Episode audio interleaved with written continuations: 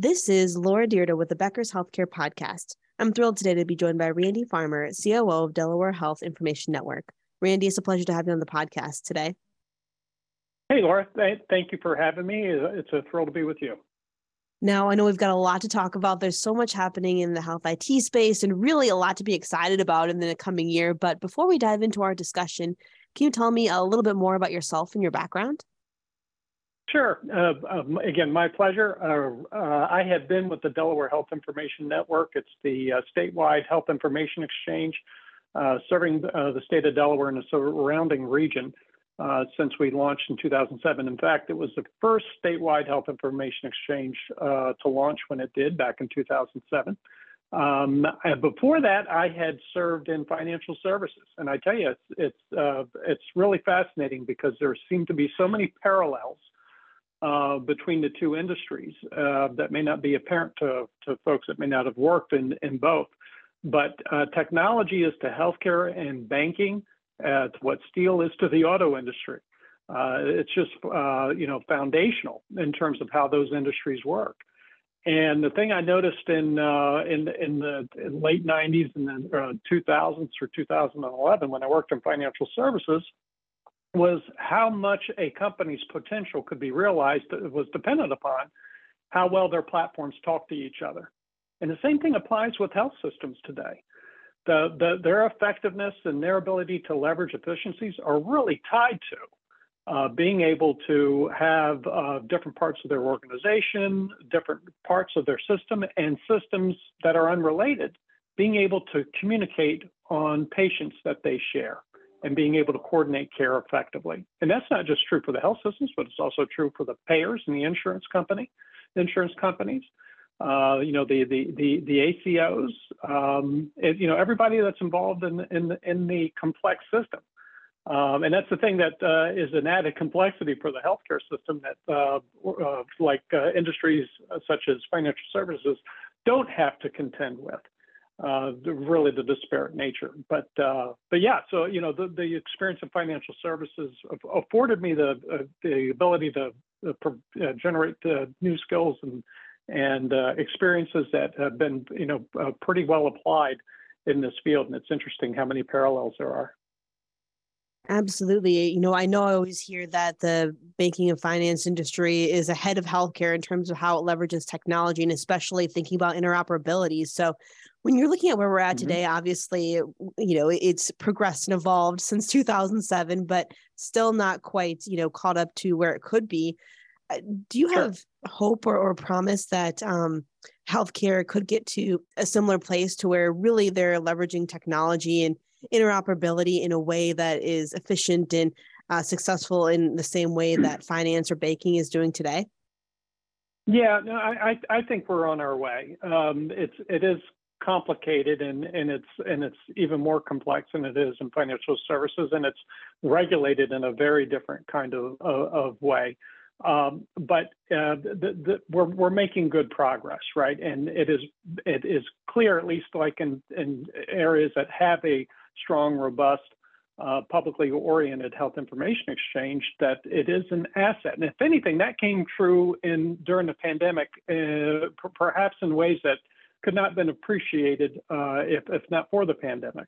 Uh, I know that in our case, uh, that, that a number of the institutions, uh, our health systems, and the way that the testing was being done for COVID, that not all the information that was needed to study the results of the COVID test, uh, such as demographic information like ethnicity, age, um, to check specifically to see if there were populations being treated disparately, not all the information was included on the test in order to enable those types of, of, uh, of that type of analyses. So our public health department came to us and said, "Hey, listen, we would really need we need your help uh, to to see if we could enrich these tests as they're coming through the system. Those, those tests were already being processed through us."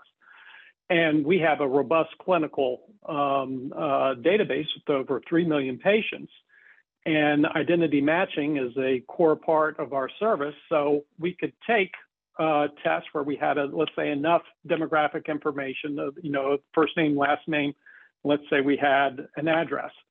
And they wanted the demographic information such as gender and, and ethnicity, um, uh, or maybe even a phone number.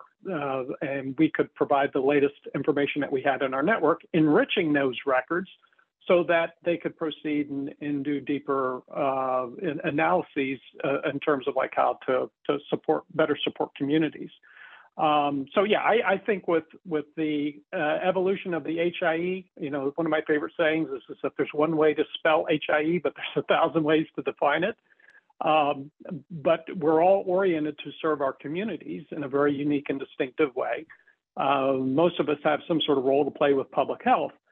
And I think it's in those veins that you see a lot of the similarities with financial services um, in terms of like there being um, real efforts to have um, uh, a robust central nervous system, if you will, of data health uh, uh, information to, to, help make it one flow uh, so that it can be used as needed, and two, uh, be able to be available for deeper insights, to provide deeper insights to help make things more efficient and to help operations grow and mature. Absolutely. I think that's a really great point. And, uh, you know, I love that perspective in terms of how technology can grow and support the industry.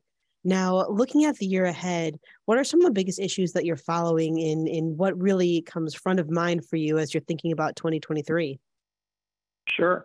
Well, I, I think it's incumbent upon us to look for ways to help health systems become even more self sustainable. I mean, you look at the evolution and the diversification of care settings, with some of our uh, health systems here in Delaware and the surrounding region are coming up with innovative ways to deliver care by generating deeper connectivity with information that's generated, let's say, at, at, at a patient's home, hospital at home, telehealth.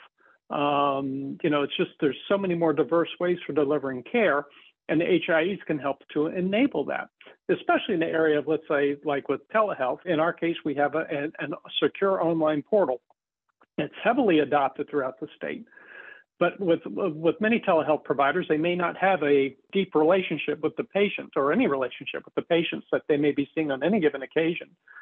So if they could use our secure online portal to help prep them for a phone call so they have a, a little bit of a, uh, deeper understanding uh, of that patient's background, given that we have a longitudinal record of the patient's results as they've been generated through commercial labs in the hospitals throughout the state and region. That could help um, inform them in terms of the needs specific to that patient. Um, so, you know, I think that, uh, that that's that's a, a, a way that we can help health systems address um, um, ways to better deliver care more creatively and and more effectively um, so that they can become even more efficient and more self-sustainable. Because well, heaven knows that there's a number of pressures with regards to staffing and and budgets and whatnot with the, with health systems. Anything we can do to help in that area is, is really important. In terms of things that I'm most excited about, is like the new use cases for patient-directed uses of the data. Uh, one of the things that we're doing is um, when we get a authorization from a patient uh, to share their data with a life insurance company. We use the eHealth Exchange connection to make that information available so that life insurance uh, policies can uh, be underwritten, you know, with with uh, a robust um, collection of health data uh, on which to base the the underwriting parameters on. So it could make for a more cost-effective uh, policy for that customer and uh, ensure that the um, insurance company has got a broader line of sight in terms of the health dynamics for that um, particular patient. I mean, on, on any given month, we're around 90 to 100 of these um, successful fulfillments where we are transferring uh, data at the direction of a patient to help them get a better deal on their life insurance and to help that life insurance company uh, have a better line of sight in terms of what they're underwriting. And the, the other area that we're real excited about is with clinical trials. Um, this is a really cool area where we can help identify where concentrations of, of patients are located within our uh, within our region, and uh, approach those health organizations to see if they'd be interested in participating in the clinical trial.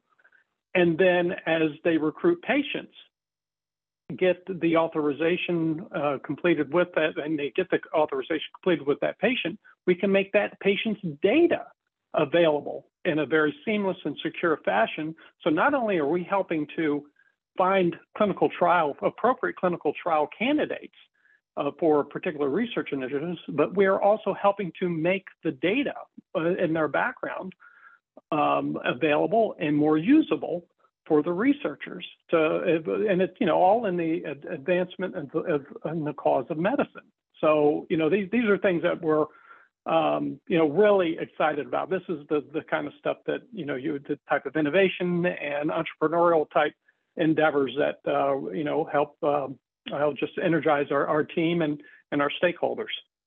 Absolutely, that's amazing to hear about, and you know it's just so interesting to think about the possibilities, as you mentioned, when looking at how um, different data, whether it's the clinical data that clinicians can see, um, how that informs their approach to patients and in decision making, as well as having patients really being able to include their data in some very important work for clinical trials and other areas that makes it innovation faster and speeds up uh, what yeah. what you're able to do in that regard. So that's awesome to hear. Yeah, and, and, you know, and I'm surprised that it may not have happened more quickly, but I do think the pandemic helped the population at large to understand that there are organizations that serve the broader cause of helping to make data available as needed. And I think we're getting a more savvy consumer understanding that they have these options to, to go ahead and, and direct the use of their data. Absolutely. I, I, think that sounds great. It makes a lot of sense and is a good thing we're getting to this point. Now, I know you talked about some of the things that you're excited about. Is there anything that makes you nervous?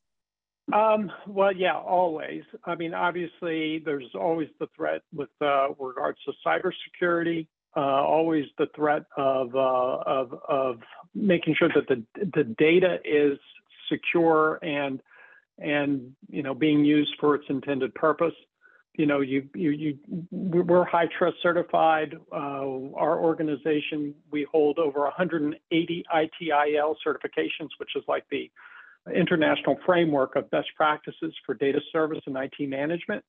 I mean, we only have like, I guess, 42, 43 full-time employees, and we, our, our organization has invested over $200,000 since 2016 to advance the certification of our staff so that we're applying best practices that are you know, used by the most sophisticated of organizations in a manner that is um, appropriate and proportional to the nature of our organization.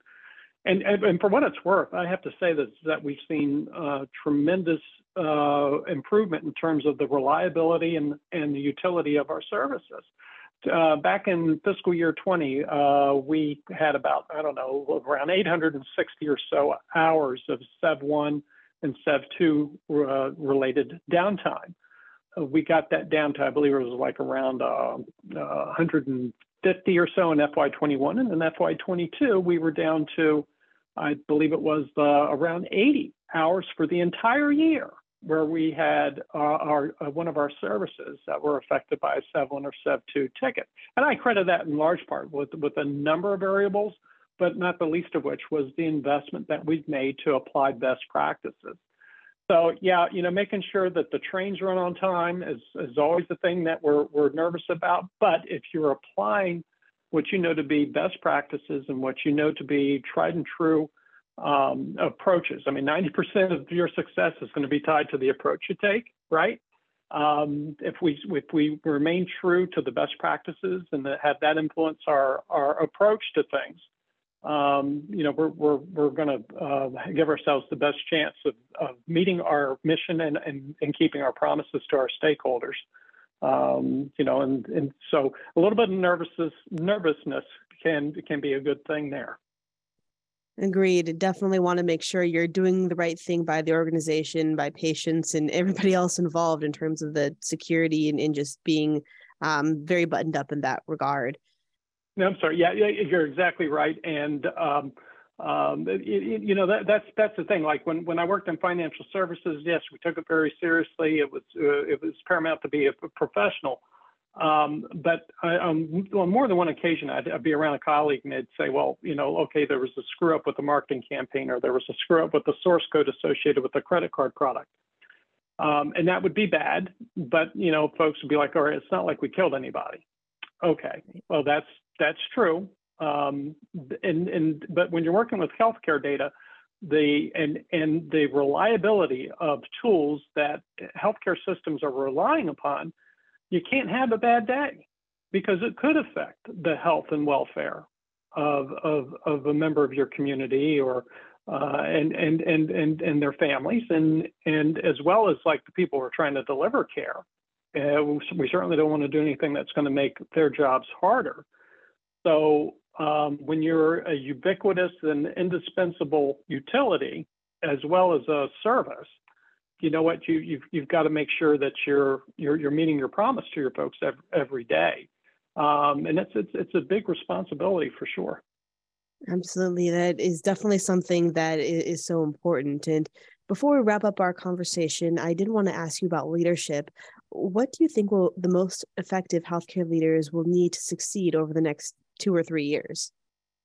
No, it's a great question. And um, uh, what I think is going to be key. And I think this is true of any kind of dynamic organization. And I think because of the nature of healthcare and the nature of the delivering care, the nature of the human body, the nature of the, the discipline of care, that change needs to be your companion.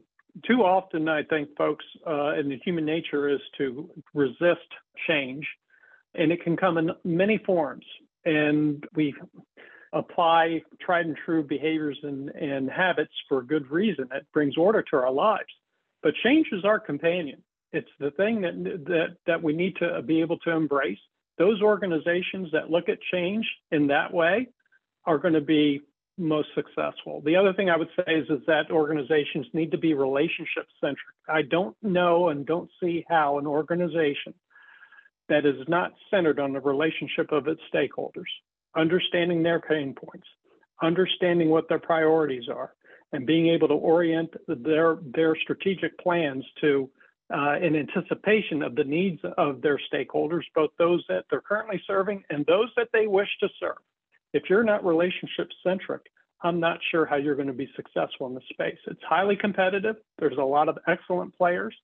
There are uh, players in, who are in the quote unquote big data space that have uh, enormous uh, resources to be able to apply to, to problems.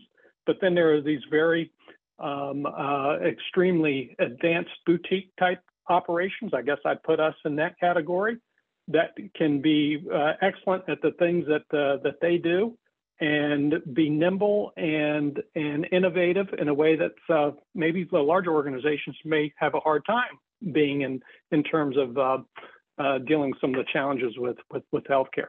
So yeah, I would say uh, embracing change and being relationship centric are, um, I guess, the, the, the key aspects for being successful in this space in the next two to three years, and quite frankly, beyond. That's an amazing point, Randy. Thank you so much for joining us on the podcast today. This has been such an interesting discussion, and I look forward to connecting with you again soon. My pleasure, Laura. Thank you again for the opportunity. It's been a great pleasure.